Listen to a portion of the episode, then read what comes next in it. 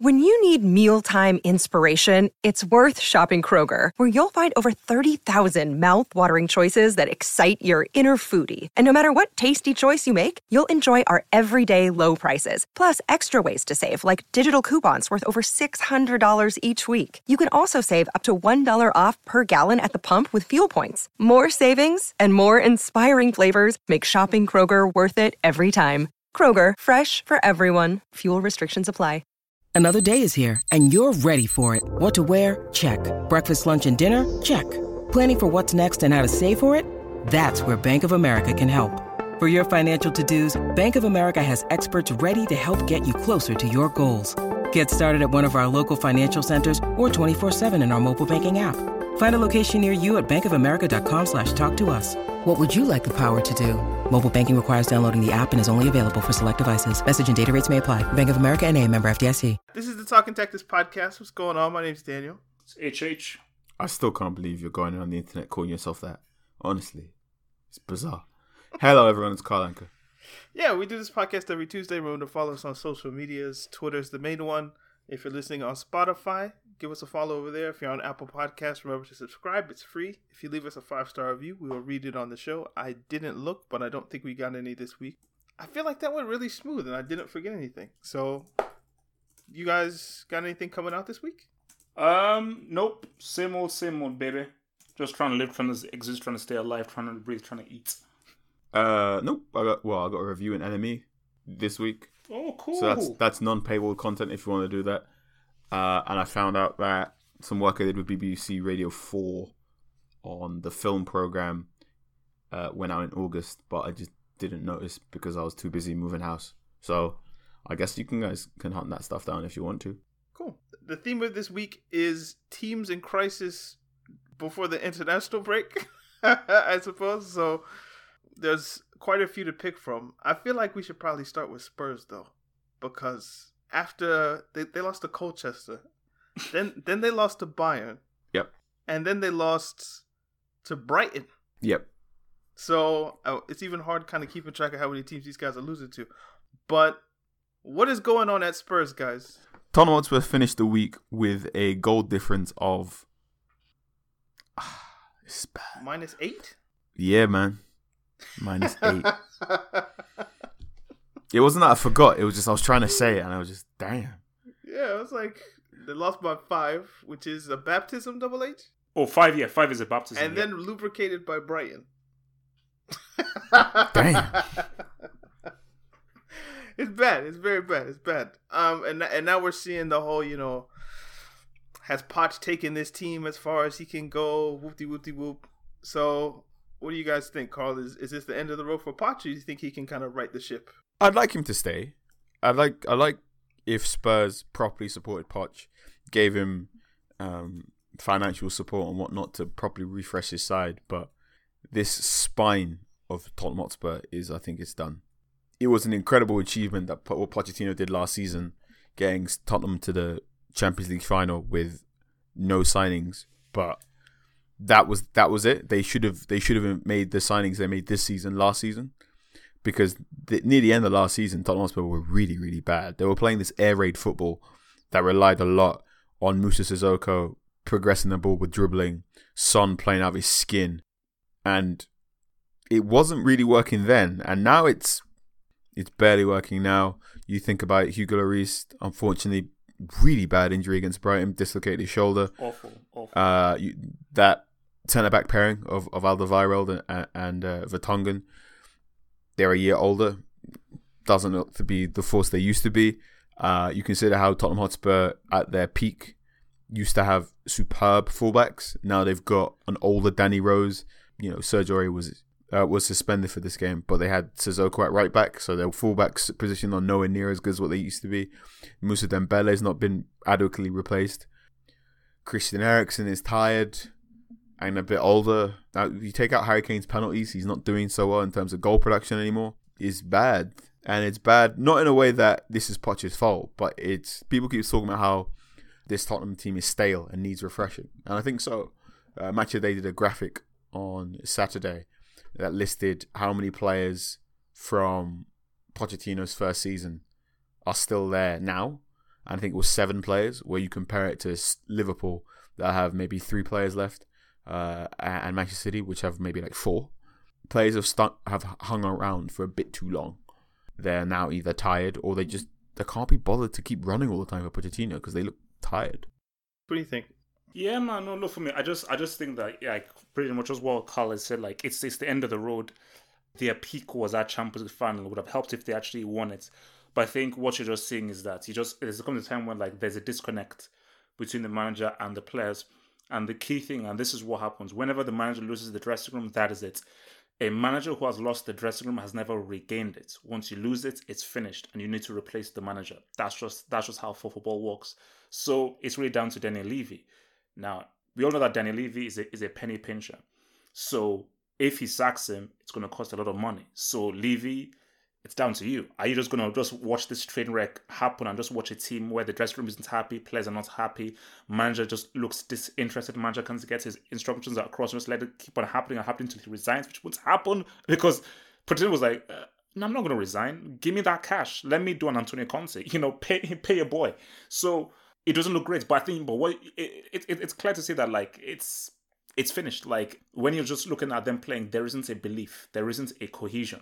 And one of your one of their key players, Eriksen, he's pretty. He already has Real Madrid in his mind because he right now more than any other time, Eriksen's like, I am out of here. As soon as my contract runs out, either you sell me for some cash, or as soon as that contract runs out, I'm out. I am not signing anything. So, yeah, that's the reality, baby. I was in a group chat and, like, somebody posted a link about, like, Vertonghen and Eriksen and something about one of their wives. I was like, what is going on here?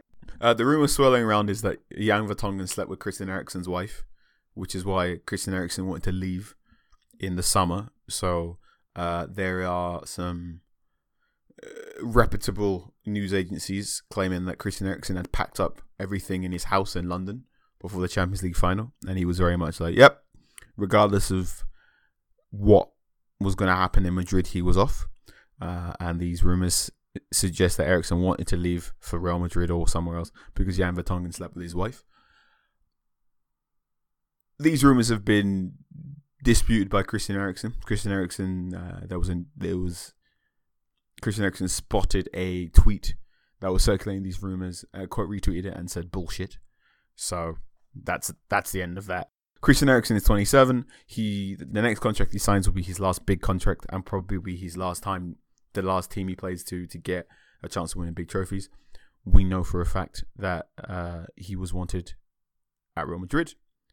Despite what you think of Real Madrid, they're always going to be competing for La Liga titles. They're always going to be there or thereabouts in the Champions League or considered a favourite for the Champions League as well. Uh, and failing that, even if they're not, Christian Eriksen's going to get paid. So, there you go. Uh, and he's just one player at Tottenham Hotspur that I think wants to leave. If you look, Alderweireld has had a falling out with Pochettino and looks unlikely. Jan Vertonghen didn't start the opening games of the season and looks like he wanted to leave. We know for a fact Danny Rose wanted to leave. He said as much in at least two different interviews. That's three key members of personnel. W- what do you do? You you either back Pochettino and say, right, we're going to move on these players that we should have moved on last season or season before and give you the money to replace them, or do you go to Pochettino, okay, we're going to get you the contract you wanted somewhere else. We know Manchester United are interested. Let's try and get your salary tripled, and then we're going to make a move for Eddie Howe or Allegri or um, Niko Kovac. Th- these are the options now. Basically, something has to change, and it's either going to be you move on the personnel or you move on the manager, and normally it's a lot cheaper to move on the manager. What I would say is Tottenham Hotspur now, they're probably going to be in a year zero reset mode, which will be, let's just do what we can to finish in the Champions League spaces, because any form of rebuild will be very, very hard. Will be so much harder if they're doing it with Europa League football instead of Champions League football. They've got, let's, let's be real, Tottenham Hotspur are now one of the premier clubs in Europe. They bring in more money than Juventus. They've got the best football stadium in the world. If they keep Pochettino, they've got one of the best managers in the world. What? Pochettino's one of the best Pochettino. managers in the world. Yeah, he's top no, ten. He's, not. he's top ten. No, he's not. Yes, he is. Okay. okay. He's top ten. Okay. ten managers better than Pochettino. Go. um, so we got we got Pep. We, we know Pep's better. We know Klopp's better. Klopp, Pep, I would say, I would argue Allegri is. I would argue that nope. Spalletti is. Oh, well, hang on. Allegri, Allegri. Nagelsmann is. No, Nagelsmann. No, no, you see, you see, me to, to, big, to big claim. Because you said, big as of right claim. now, as of right now. No, not I'm not over, talking about as of right now. No, you're, see, you're cheeky here. You're going to do current form. No, no, because, like, if, because, yeah, because you, if you're saying as of right now, because, like, trust me, managers get worse. Managers, managers well, get worse. Managers, managers get, get, get better. Nagelsmann's gonna. Nagelsmann will get better, but he hasn't got. He hasn't done more than what Pochettino's done right now. Allegri has outwitted Pochettino. How many? How many trophies has Pochettino won? Oh, okay. You're there gonna do go. this disingenuous argument. Okay, goodbye. Go. Never mind. Okay. Um.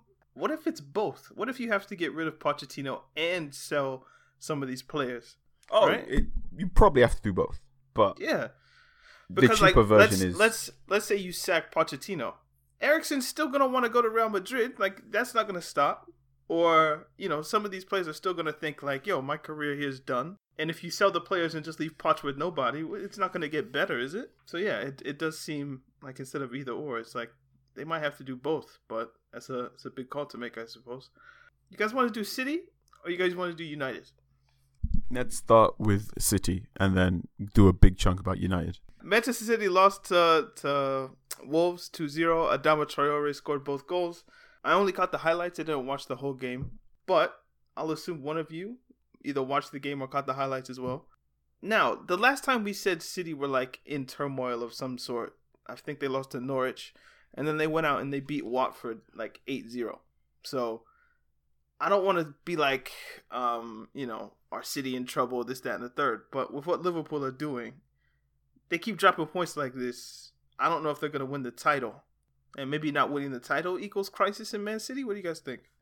Eight points in eight games. That is a really worrying gap. So there is a segment in Pep Confidential, which is the book more or less by Pep Guardiola and, and a journalist for when he went to Bayern Munich. And Pep himself is saying the first ten games are really, really important to a season. He said you can you can't win a league in the first ten games, but you can lose it in the first ten games. He says, it, you know, maybe you can drop two or three points, maybe four. But what's most important is you never get the gap wider than six, because the most important thing is it has to be within a point where you can beat them twice and swing it back in your way. So yes, Liverpool only lost one game last season, but the game they lost was to Manchester City. And when that gap did spread out to, yeah, it was seven, but it was in effect five because City and Liverpool never really played on the same day. The big thing within Manchester City was as long as we win our game and we get that down to two points, we'll be able to take the title back. And if it's at eight points already, I'm not saying that Liverpool aren't going to slip up, because teams do lose games, teams do draw games. Something will happen. I imagine Manchester City will go all out on the two games they've got to play against Liverpool, and that eight point can go down to four quite easily. But that's a big chunk really, really early in the season. We were on this podcast previously, and when Laporte went down, Hope said, ah, it's not a big deal. They'll just play John Stones. I went, no, dude, like it's a big deal because Laporte's out for a bit. John Stones is out for a bit. Fernandinho at centre-back can't work. It's not just that Manchester City have dropped points, but it's they're going to be vulnerable for a bit, especially on the counter-attacks and transitions for a while until... one, Kevin De Bruyne comes back from his injury because he's injured again. Or two, they get to the January transfer window and I'm assuming bring back Vincent Kompany. Mm. Is is Pep the guy you dislike the most in football other than like Cristiano, obviously? But like no, no, but, but, but no, that's the funny thing. Like I don't dislike Pep. I think the thing with Pep is that you just you you made a very arrogant documentary, and I think that you're a very arrogant man who tries to present yourself as being. Um, very humble when in fact you, you're not humble. And my thing about it is just that doc- I just had a lot of issues with how he presented himself in that documentary and the whole destroyed football thing. And I saw I, I think he's an amazing coach. He's a bloody amazing coach. I don't know how great of a manager he is. There's a difference between being a great coach and a great manager. Mourinho is an outstanding manager. Coach, eh, but he's an outstanding manager. Pep, outstanding coach. Not sure how you are as a manager, because we're seeing right now, If a few key players are missing, he doesn't know how to manage the situation. And he's always had to rely on having supremely, amazingly talented players. So as of right now, which is where he's now being tested, you, you, don't, you don't have these players right now. You don't have a Laporte. De Bruyne wasn't playing. Can you now do something? And it's like to lose to Wolves two zero at the crib. You know, like, I'm sorry, man, we have to really question just how good is Pep really? He's the That's best the manager How in the world. Good is he really? He's the best manager in the world. No, no, he's not. Why have is? hope, have hope, bro. You love that, like, how good is blank really? That's your go-to question. It's like, how good was Maradona really? like, like how? I, I, I feel like last week or like um, sometime you're like, how good is Delit really? It's just like, this is this guy's go-to question, and it reminds me, you know, the the, the Chappelle joke of like, how old is fifteen really? I was Ooh. like, one of the greatest jokes of all time. But anyway, yeah. Um, I had a question on my mind. Did you want to speak any about just the Wolves' performance and like just the kind of expert defensive? They were great. That was they played three four three with a high press, really really robust shape. Wolves are really good when they want to play a low block. Um, as Manchester United f- haven't haven't beaten Wolves since Wolves have come back in the Premier League. They're really good at setting traps. Wow. They don't mind giving away possession because like, okay, break us down. We're going to be clever enough to do that. Uh, and what the really impressive thing about Wolves on Sunday, Saturday, Sunday was uh, the halftime change where N E S decided, eh, let's move Catrone off and we'll move Traore up front and really, really try and exploit Manchester City's problems on the counter attack. Because one of the big things about City right now is with Kevin De Bruyne injured, they lose one of their best passing options, especially when they want to exploit that space on the left hand side. So that's gone. And with Fernandinho at centre back rather than defensive midfield, there's a gap in the middle that uh, if you're quick enough and have the ball control to get past the tactical fouling, you can really, really get them. Get them. So the very first goal, that was great work from Jota because they were trying to foul him. City's big thing is if you get past our get play over the top and it looks like you're gonna you're gonna attack us down on goal, we'll just foul you. We'll we'll have David Silva or someone else hit you, and then we'll get a free kick. You will give away a free kick, and that way, in the free kick, we get to bring all our men back because there's been a passage in play. Whereas Jota's dribble, there's a particular bit where he takes the ball from his right foot to his left foot and continues the dribble when the City player is trying to foul him because he's like, no, I know what you're going to try and do. If I get past this, it's far better than getting a free kick thirty-five yards out. Gives it to Traore. Traore makes the most of his opportunity and scores. Similar thing on the second goal where they just give it to Traore and Traore's like, nope, I'm too quick to be fouled. Just runs forward. I don't know if you can replicate that again if you're a Newcastle or a Leicester City or even a Chelsea, because what you have to do to beat City is you've got to, one, hope they have a bad day, two, be really, really good in your low block, and three, when you do break forward, you got to break forward and have it be absolutely perfect. Who did Liverpool play? Leicester? Mm. That was really close. It was really close. I remember watching it. Yeah. All right. It's it's it's coming back. Do you guys think that was a penalty for Mane, or do you think he kind of made the most of it? It was a foul and a p- dive. Mm. Yeah. No. Yeah. Pretty much. Yeah. Yeah. If the referee didn't call a penalty and they went to V A R, I don't think they give one. But he did give one, and it went to V A R, and I'm like, I don't think they're gonna overturn it. It's one of those ones where it's like he clearly dived, but there was contact, so the referee isn't wrong because there was contact. But really, is it a penalty? Eh. Yeah, it was. It was. It was a penalty. It, we've said this on this podcast before. He bought it, but the defender was stupid to sell it. That's fair. Milner, though, I'd re- yo, it, uh, yo, this is an interesting question. If you had one player to take a penalty, like for your life, who would it be? Balotelli. Balotelli. Matt Letizia. Letizia. Shout out to Saints, I guess. I don't know. Drogba? Would that be a good answer? Nah, nah, nah, nah, nah. Because what he did at Ivory Coast. That one time. Was it Zambia where he hit the bar? Like, nah. Gerrard. That might be a good one. Balotelli? Really?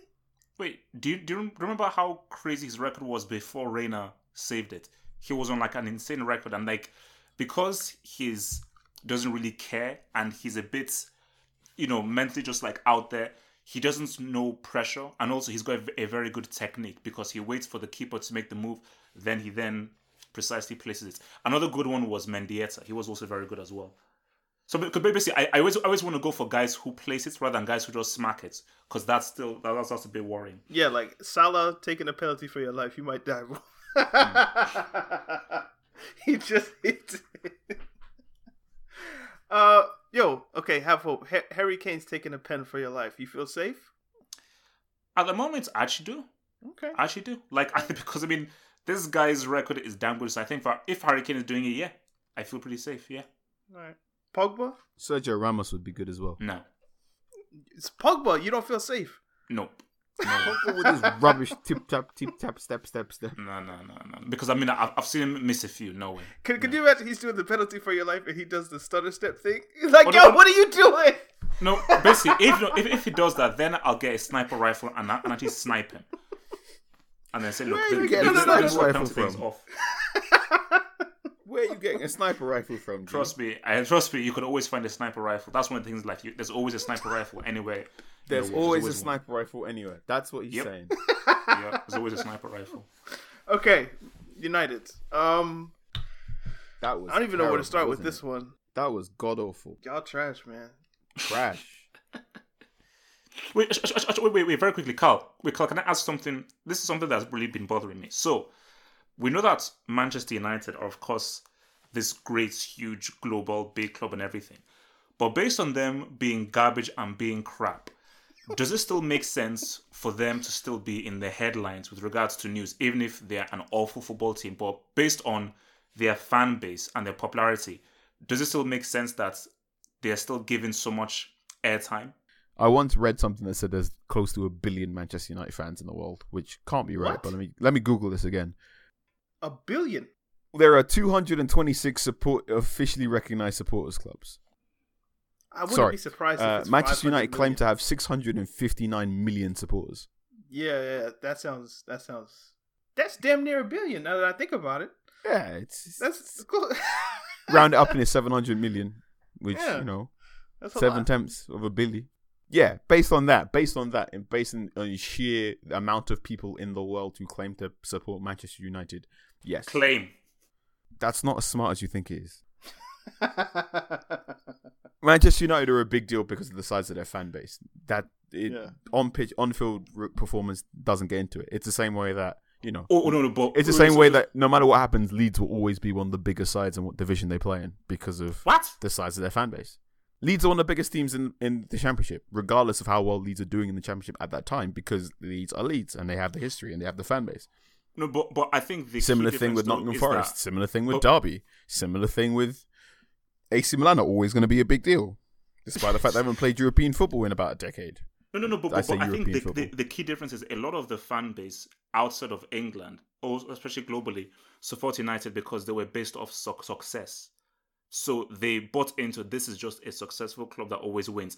If they now always lose and they're trash, will some guy in America, in flipping Greenland, still bother to support them if they're now trash? Greenland. Ask them. What are you asking me for?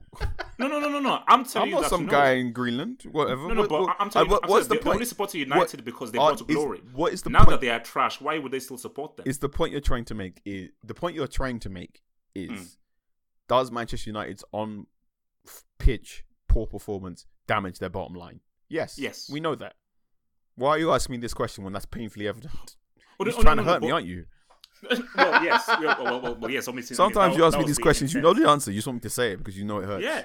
No. Yes. No. I want to. I want to co- cause pain. I'm sorry. So good. As long as we know Manchester United's poor performance on the field is damaging their ability to make money off the field, which is why I believe Ole Gunnar Solskjaer will be gone by Christmas.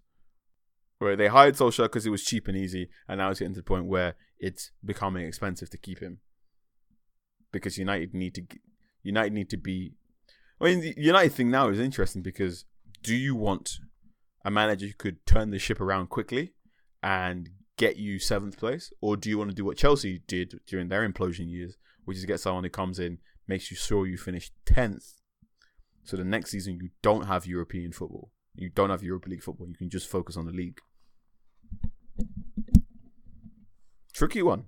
I mean, the good thing about... Well, I don't know if it was by accident or by design, but when Chelsea had their implosions, they had the, the decency to finish outside the Europa League spaces. tenth was a blessing in disguise, actually. Mm-hmm. That way you don't have to do... If you finish, like, seventh and you have to do, like, the Europa League qualification stuff, ee. like, your season starts in June, I think? Wolves started their Europe started their football season in April because of a- April in August because of the Europa League. Yeah, something like that. Anyway, um, okay, Carl, I gotta issue an apology. Um, in in previous podcasts, you you had discussed that that you wanted Antonio Conte to come in for Jose Mourinho, and I probably called you some names. After witnessing this Ole Gunnar Solskjaer um, stuff, I think I gotta say sorry, bro. You were correct.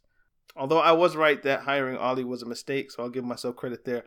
The Conte idea was not bad, and I shouldn't have uh, made fun of you. So, you know, I'm sorry. Forgive me. You are not silly to bring up that name, considering what the alternative was and the current situation is. So, there you go. You are forgiven. Thank you. Manchester United were abhorrent on Sunday.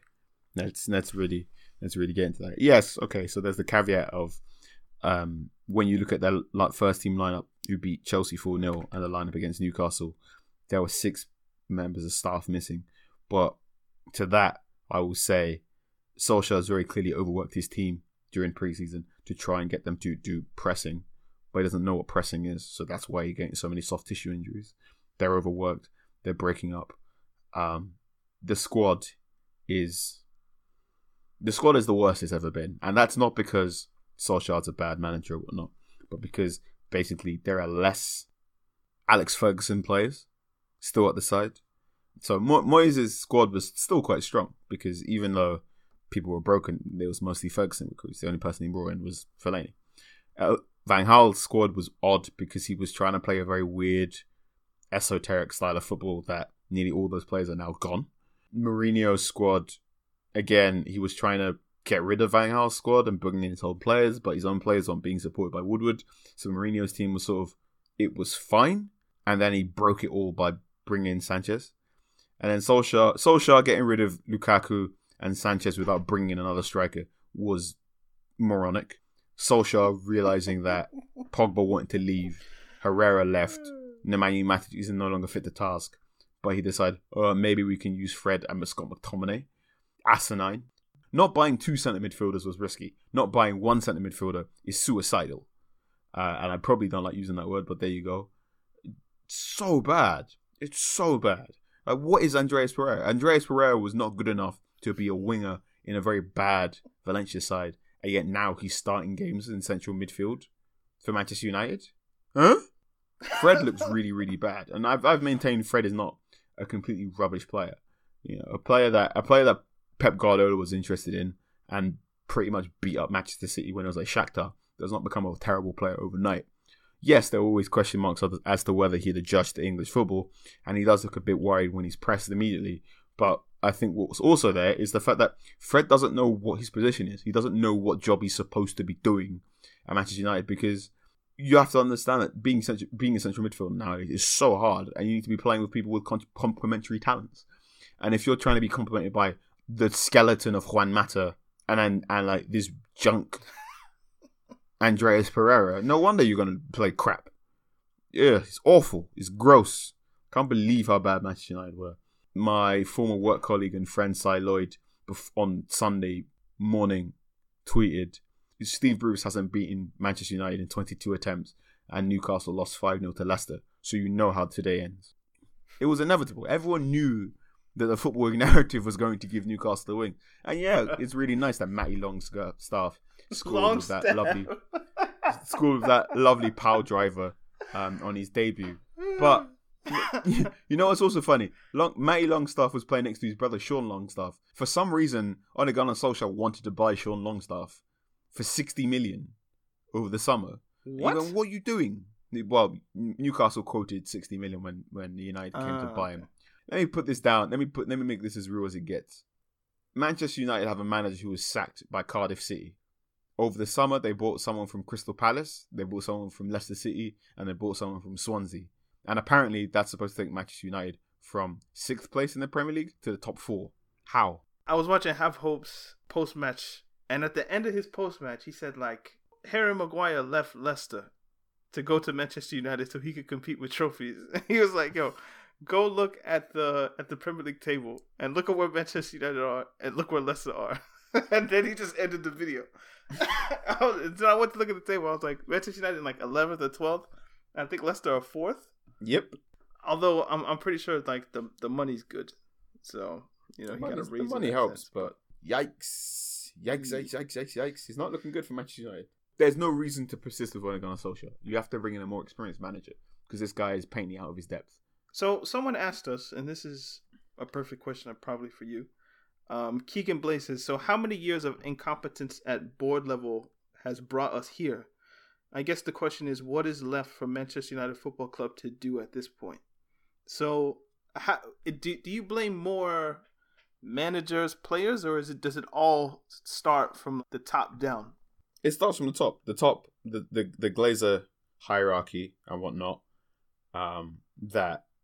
You know, during Ferguson, Ferguson, you know, was a wizard and managed to get on with it. But the moment he left and the moment David Gill left and they weren't adequately replaced, United were always going to go down a tailspin. It's institutional exceptionalism allowing you to be rotted from the inside out. The similar thing happened with the Lakers up until very recently with LeBron, until LeBron like landed. The fact that because you think just because you're a big name, you don't have to get with the times because event because everyone wants to hang out with you. If you do that for long enough, you will fall. If you if you keep ranking financial stability over the ability to to make good footballing decisions, you'll keep making things wrong, right? So we know for a fact that the Manchester United academy has been in very very bad straits for years, but they just got on with it because Fergie could keep the first team winning. We know for a fact that Um, the scouting system had dropped for ages, but Fergie just found a way to keep on winning. He was like, all right, fine, I'll just buy Robin Van Persie. We know for a fact that um, the scouting team wasn't in a good place. The academy wasn't in a very good place. The medical team wasn't in a very, very good place. All of those things needed to be addressed, but Ferguson managed to hold it all together because of his weird iron will. And then when when Ferguson left and Gill left, those things rose to the forefront of, we need to sort out the academy. We need to sort out the medical team. We need to sort out this. And United never did. Van Gaal, to his credit, was one of the first guys like, wait, what? What is your training ground? This is broken.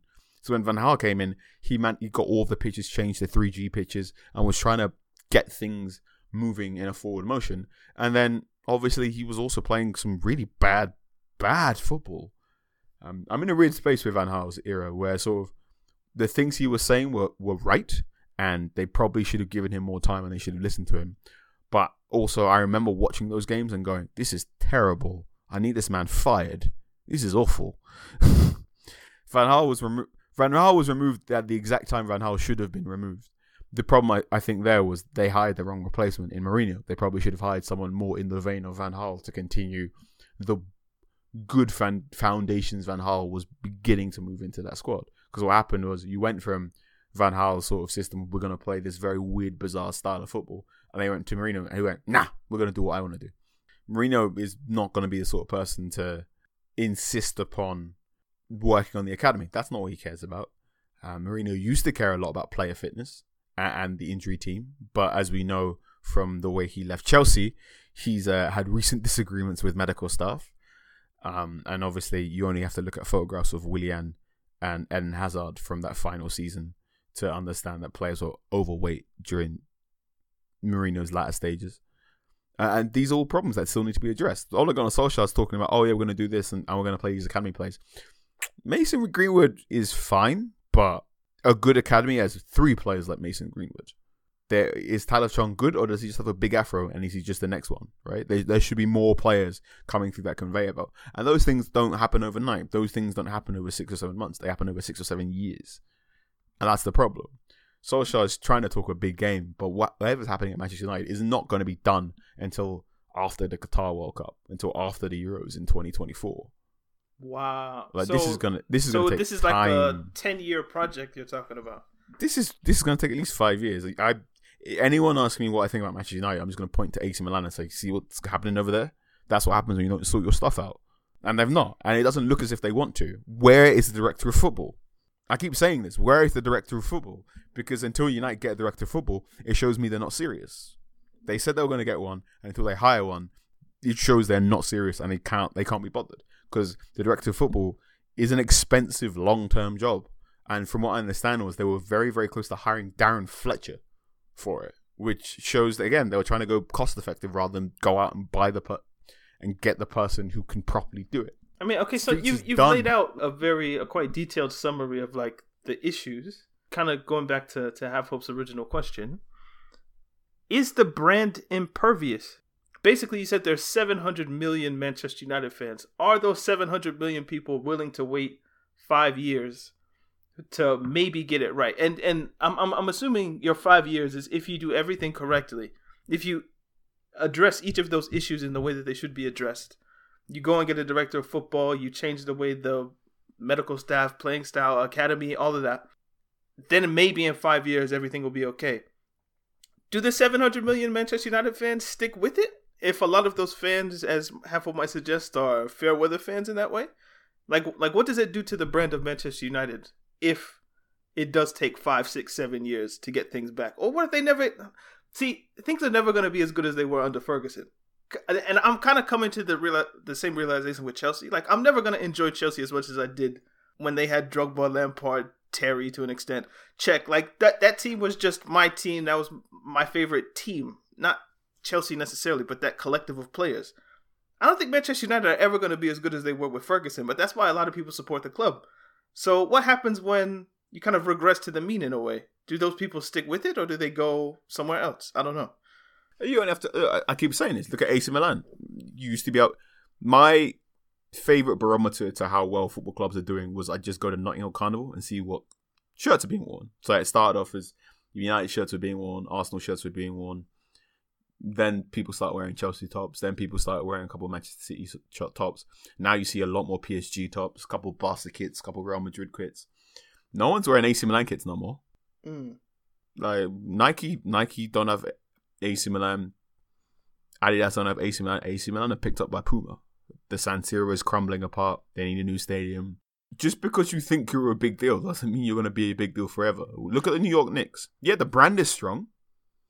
People are still always going to buy New York Knicks stuff, and New York Knicks are still going to be a plot point in your films, but big players ain't come to the Knicks no more. You know when the list come out of like the most expensive sporting franchises and you get like Barcelona, Real Madrid, Dallas Cowboys, Manchester United are always like right there or thereabout. Like I wonder in like two issues of Forbes from now, like are Manchester United still going to be like top five or are they going to be like tenth, fifteenth? They'll drop out of top five, especially because it doesn't look as if they're going to be in the Champions League for a bit. Champions yeah. League funds a lot of this. As popular as the club is, and, I, and I'm assuming with actual footballers as well, like people who would have grown up our age or younger and just love Manchester United, it shouldn't be the, that hard to rebuild Manchester United. You wouldn't think.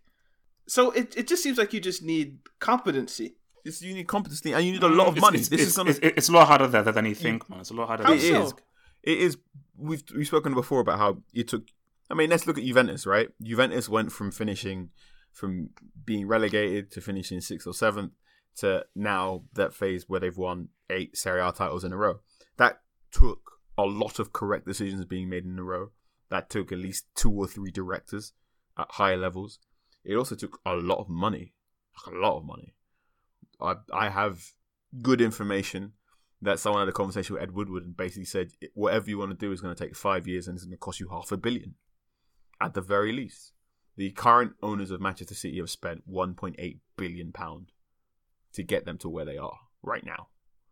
Um, it took Roman Abramovich a quarter of a million to get Chelsea's first Premier League title. And those fees keep going up the longer you wait because of inflation and the fact that City, Chelsea, Arsenal, Spurs have more time to spend money.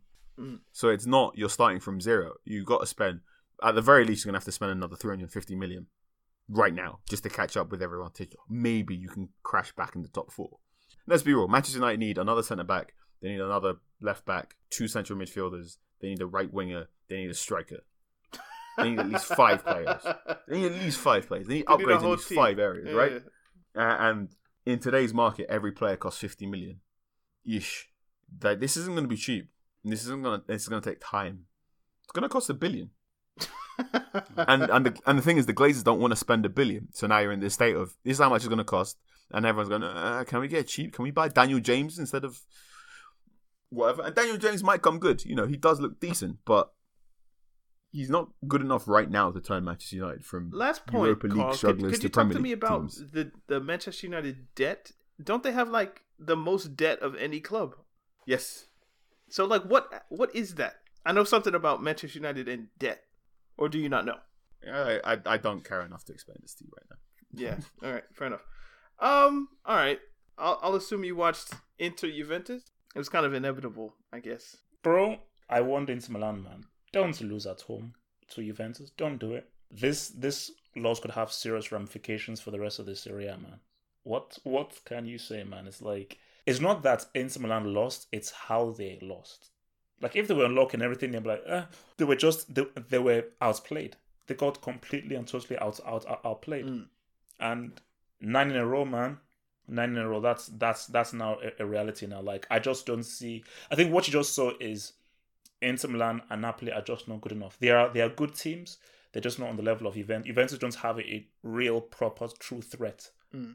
um, for the season, which may may damage them in the Champions League. So, if if we could focus on the game just before we get to kind of the, the macro of it, mm. can someone explain? Like, okay, Antonio Conte, when he was at Chelsea, he wanted target men as his strikers. So he was cool with Costa for a bit, and then that failed.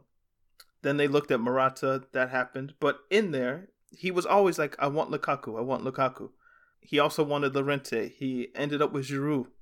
And the whole premise of the game, or his game, is I'm going to get my wide men, my wingers, my wing backs. They're going to play it to the striker. The striker's going to hold it, and he's going to bring the team in. The more I watch this, people always pick on Lukaku for having like poor touch, and he's not as technically mm. gifted as some other strikers might be. I'm, and I, I look at Conte, and I'm like, if you want your striker to be a target man, you want the Graziano Pelés of the world, you want Giroud, Llorente, these kinds of strikers. How does Lukaku fit into this? Because Lukaku is, for all intent, he's a he's a poacher. He's gonna play on the last shoulder of the defense, and you're gonna give him through balls. He's not a Drogba in that sense. He's not Diego Costa. He's he's a different profile of striker, but he seemed to really, really want him. He was gonna create trouble for Inter this summer if he didn't get Lukaku. And then you watch this game and you see kind of Lukaku struggling to kind of play that target man role. And I wonder, why did Conte want this guy so badly if he doesn't exactly, he, he doesn't match the style of striker that Conte has, has always tried to go for? And I, I'm curious about that. I don't know if either of you would have an answer to that. It's just a it's a strange thing. Like Lukaku isn't the type of striker that you Lukaku's want. Not a target man. We know this exactly. Everyone so, this. so like, and, why, and why, why was he so it. intent on wanting Lukaku? Conte's not using him as a target man. I don't think he. I didn't watch the he game, is. so you have to correct me. He is. He is. He is. Mm, not no no not necessarily. Like the way that Inter Milan are playing, he isn't just using him as a as a, a, a target man. That was the issue in the Juventus there game. You go. As in, he was required to try and play alongside Lautaro Martinez, but his ball control and touch was messing up plays. Even Dzeko, he wanted Dzeko at a time. It was just like, okay, like Dzeko's so good. Yeah, just like a, a striker you can throw it to, not throw it to, kick it to, but you guys know what I mean. And the mm. ball just sticks, and I can bring in the secondary striker. I can bring in someone from midfield or put it wide to a wing back, and then we can, you know, go from there. But it just seems like look, Lukaku, he can't. He can do it. I don't want to say he can't, but it's not his strong suit. So, like, Conte's insistence on Lukaku has always been rather strange to me. And in that game, it, it, it just didn't work. Although he did not make the lit, which was kind of nice. he he sat him down, which is nice. He got past uh, the lit, and he just ran into the space and then messed up the counter. So, it's just one of those things. It's like, I don't I don't understand. But I mean, if you want to get into the macro of it, though, which kind of, half up kind of touched... Nine in a row is is no, is, no, no, is like, a reality. It's, it's over. Yeah, like this was the worst thing that could have happened to the Serie A. The the closest challengers losing at home to Juventus, because it's such a psychological blow. Because now, which is what even the commentator was saying, it for the entirety of the international break, Inter Milan now have to think about them losing the lead, losing and now having to now chase Juventus for this entire international break. It's a massive. Boys, mental it's blow. one point. Huge. It's a one-point gap. It's a team that I've won it eight times in a row. It, look, I'm not. I'm not. Look, it is. It is. It's never good to lose to your title competition, but let, let, let's really reinforce the Serie A table right now. Juventus right now are top with nineteen points. The Inter Milan have eighteen points. Atalanta have sixteen points, and Napoli have thirteen points. One point. Serie A has turned on far larger gaps. You look at how Napoli looked to be running away with the title in one of Sarri's last season. Antonio Conte is a smart manager. He went from getting done three nil to Arsenal to rejigging his team to eventually winning the Premier League with, with Chelsea. Give it time. Do you know what's weird though? It's like he's already he started with the trick. So like he it, with Chelsea, he was like trying to play four one four one, and then he was like, you know what? We're not good at this. Let me go back to my old tricks. So then he played five at the back, and that worked. With Inter, he's already started with five in the back. So I wonder, like, what what is his tactical evolution o- over the season if indeed Inter get figured out? But we can leave that one there. Uh, Double H, Hazard, he mm. scored. Chip, a lob. He still looks overweight, but still, you know. I thought you'd have more to say, but yeah, it was a good well, goal. No, no, no, no for, for me, I think. Look, I mean, like, look, you you always want to getting that first goal was always important, just to you know get off. Get someone off their back and everything. But I always say to people, like, this guy's not here to score thirty, forty, forty goals for Real Madrid. That's not what's happening. He's here to, to do more. But um, it's a big move for him, man. And I just think that he has to build upon that goal because you can't afford to mess up. It's, it may not be the ideal situation. No Neymar, no Pogba. So a lot of the heavy lifting, especially in that final thirty, will, will come down to you. So yeah, I think he... Did he assist Modric as well? I think so, yeah. So yeah goal I think, and I think assist. He did, yeah. Was it Granada, though? Yeah. Did we take off points for Granada? Yeah. So let's look at La Liga's table. Ba ba ba ba ba ba ba ba.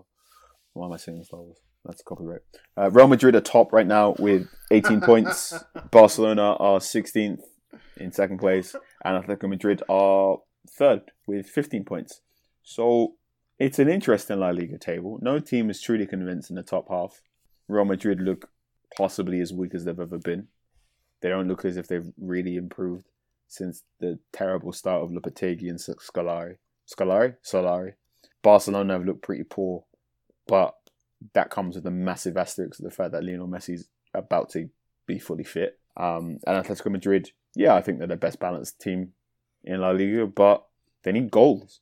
You consider Barcelona have scored twenty goals, Atletico Madrid have only scored seven. Albeit, Atletico Madrid have only conceded four. So today's Diego Costa's birthday, by the way. He's he's like sixty something. So. thirty, thirty-one, so they say. Yeah, right. Bloody lie. But he was thirty-one, thirty-one years ago. Um, so yeah. Um, yo, Carl, if you could do me a favor, if you could look up the Bundesliga table, that might be the Bundesliga table reading. Is fun. So yeah, uh, yeah, Mönchengladbach at at top. So weird. There's like somebody on newly on top. Every no one week. Wants to win the Bundesliga at the moment. Bayern Munich lost against Schalke. I want to say Schalke. Maybe it's Hoffenheim. No, Hoffenheim. Bayern Hoffenheim. Munich lost against Hoffenheim. Um, Borussia Dortmund drew two two. Your man Nagelsmann's team, Red Bull Leipzig, also had a draw. So we're in this very interesting position where we're going to international break, and Borussia Mönchengladbach.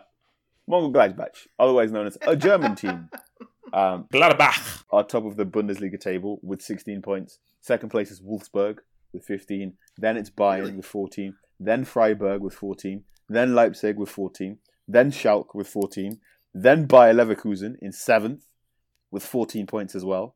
Behind them, it's Borussia Dortmund at eighth place with twelve points. Behind them is Eintracht Frankfurt with eleven points. And behind them is Hertha Berlin. With ten points, ten. So the top ten teams in, in Germany are separated by six points.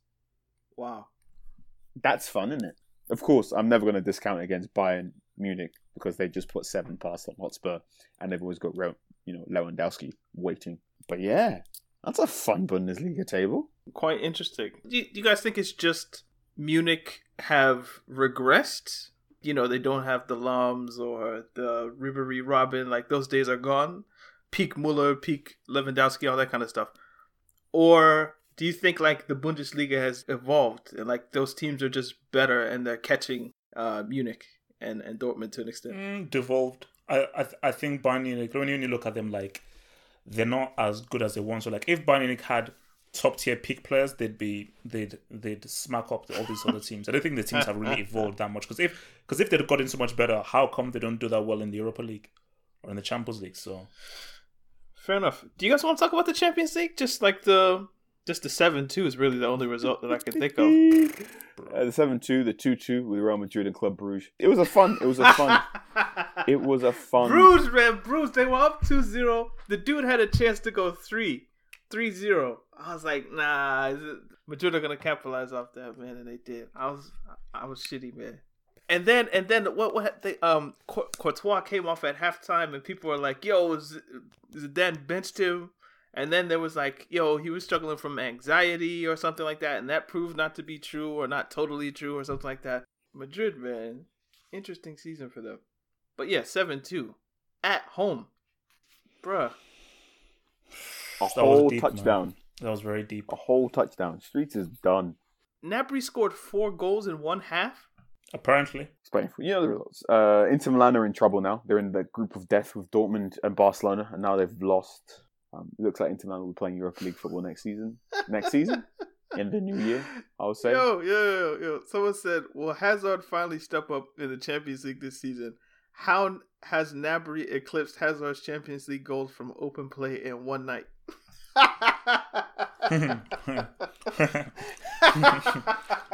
Coldwell.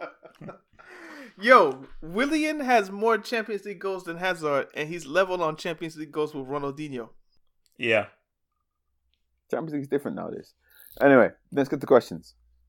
Thoughts on Brazil playing both Senegal and Nigeria this week? From A J Cool sixteen. Great. Can't wait. Even though Mane should actually be... He's actually playing against his, his actual country, but there you go. Who do you think adds more value to a random top five league squad, keeping all else consistent? The best manager in the world or the best player in the world? Best manager. Manager. Really? Yes, because the best so, manager... So you guys can... think if you take... Who, who's the best manager in the world right now? We're going to say Klopp? You, you think if you put Klopp yeah. in Everton... That's going to do more for them than like putting Messi in Everton? Yeah, because no matter what, yeah. yeah. Messi can't help Everton defend set pieces. Klopp can. Mm. Because the manager, the, the player is only one guy. He's only one dude. So if he's in a system that isn't working very well, there's only so much that one yep. man can, can do. As amazing as a player is, he's still dependent on the blueprints that, and the foundation that the manager creates. If you were the them, chairman so. of Everton, though, and you had the choice between I give you Klopp or I give you Messi, who do you take? You take Klopp. Because Klopp is cheaper as well. Business-wise. Oh, no, no. Business-wise, you take you Messi. Take Klopp. But sense, br- no, brains-wise, brain-wise, you, you t- no, no, business-wise, you take Messi for the cash and all the shit sale. But for the football sense, you take Klopp.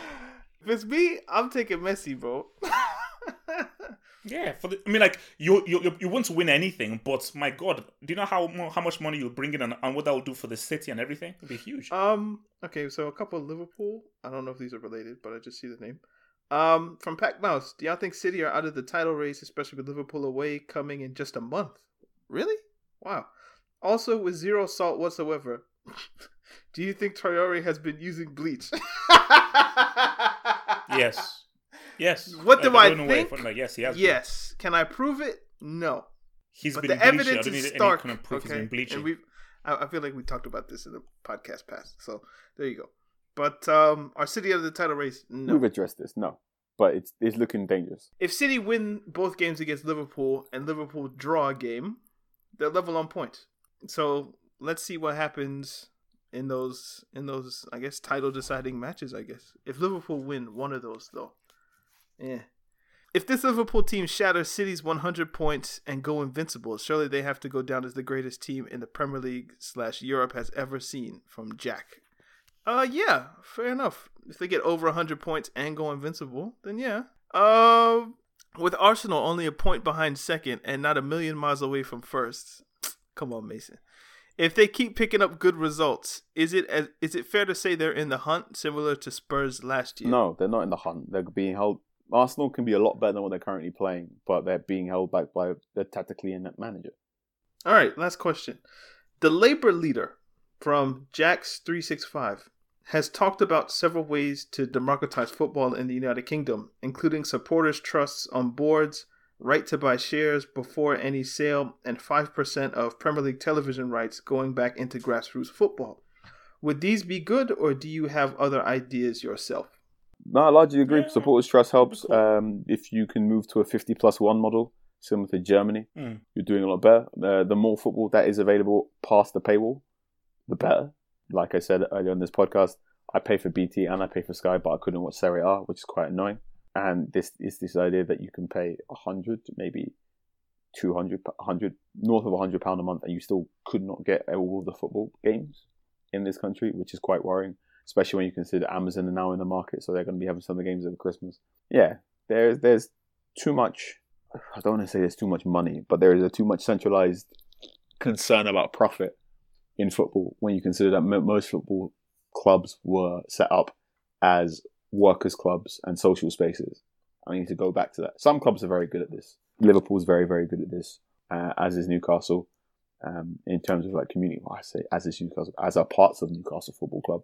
I'd like to see a cap on away game prices. Um, schemes that Swansea City and whatnot have done, where basically say every single away ticket, the most expensive away ticket is twenty-two pounds, because travelling from Swansea to Newcastle is very, very expensive. So let's make that cheaper where possible. I, I'm a I'm a fan of those proposals, but I think if you go through my Twitter, it's no surprise that I'm in support of what Labour are proposing to do to things in this country. How much is five percent of Premier League television rights? A lot of cash. That's got it's it's well, it's probably like a, a lot of M's and a lot of B's or something like that.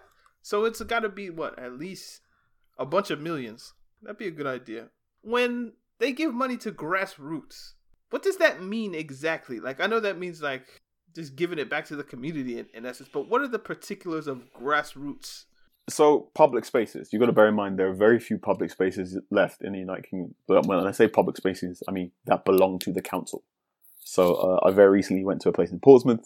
Um, this gentleman who runs a youth football team, but he owns he owns a park in the back. And he says, he, he I was talking to him and he went to me about how he applied to the council and went, we need to get a new roof, and a council, we have no money to do this. You know, but I need to fix the roof of this building. Otherwise, the six to thirteen-year-olds who come and train at this football club are going to have a leaky roof when they play. The council, we've got no money. You're going to have to find a way to get this money. That's what it means in terms of grassroots. It's the difference between having one toilet at your five-a-side football club or having two toilets, which generally means the difference between you having a, a girls' team or not having a girls' team. It's the ability to to have uh, to to pay for a groundskeeper to keep the lawn tidy, or the ability to, if it gets too cold in the winter, to to rent out an indoor space. That's gra- that's what it talks about, funding grassroots. It's the ability to give the coaches that turn up a little bit of a wage, so they're not complete volunteers. It's the ability to go from everyone's parent has to pick six or seven, three or four kids up and drive to the place, to being able to hire a minibus. Cool. Um. Okay, we got maybe like ten minutes left. I don't know how much of these ten minutes we're going to use, but the Maradona documentary dropped mm. on H B O, uh, and I was able to watch it. And I don't, did we discuss it when it dropped? Like, I'm sure you guys went to theaters to see it? Yep. Yep. Yeah, yeah, I saw it in the cinema. So this guy was on coke. Yeah. Yep. This guy was on coke and then sorted it out Wednesday to Sunday. Big cocaine. So this guy, he was on cocaine and he was like, all right, so Wednesday, Thursday, Friday, I'm going to sweat all this stuff out, and then we're going to go back to work and then do it again. I just watched the documentary like, this guy, man, like, what was wrong with him? There was Diego, and then there was Maradona. I hate when I, I hate that. I hate when athletes put off their bad behavior on, like, these alter egos that they have. So it's like Deion Sanders, like, there was Deion, and then there was Prime Time. Or, like, Bo Jackson was like, it, there was Bo, and then there was, like, whatever his actual name is. Or, like, O J Simpson, there was O J, and then there was the juice. Like, nah, you were just doing coke. Like, stop putting it on yourself. Like, there was this other thing. Like, no, it was you. Like, you were the one doing cocaine, and then you were the one that was playing football. Like, there's not Diego and Maradona. Like, chill. But, yeah, it was it was, it was a good one. It was a good one. It's it's not my favorite football piece or film, but it was really good. What is your and favorite? I, I enjoyed it.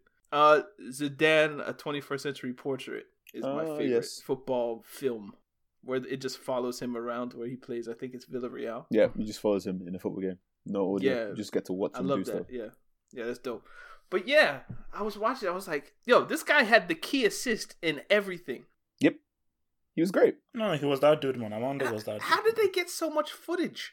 Back in the day, Maradona's agent thought it'd be a good idea to make a film about Maradona during his career, mm. and that film never came to pass, but the archives existed in Argentina, so Asif Kapadia flew over to Argentina and was very nice uh, and asked very politely if he could look through some of it, uh, and I think a key part of it was that he didn't look for European footage. He spent quite a lot of time looking for, well, I say European, I mean non-English speaking. He spent his, he did his homework and looked at Italian footage and looked at Argentinian footage, which greatly helped everything. Because it was just like they had footage from when he was a kid, like teens. I don't. I was, I was like watching it. I, I thought all of the footage was just different people were shooting it. And I was like, yo, this is helping me realize just how famous this guy was at the time. That there were just so many videos of him from like the seventies and eighties and whatever else. It was just like, yo, so this guy was super duper famous in that way. Because why else would there be so much footage of him? Like,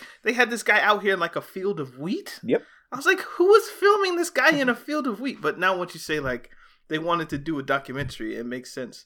So I guess he had to pay to get the, the stuff. But yeah, just really, really interesting. But like the food these guys were eating as well.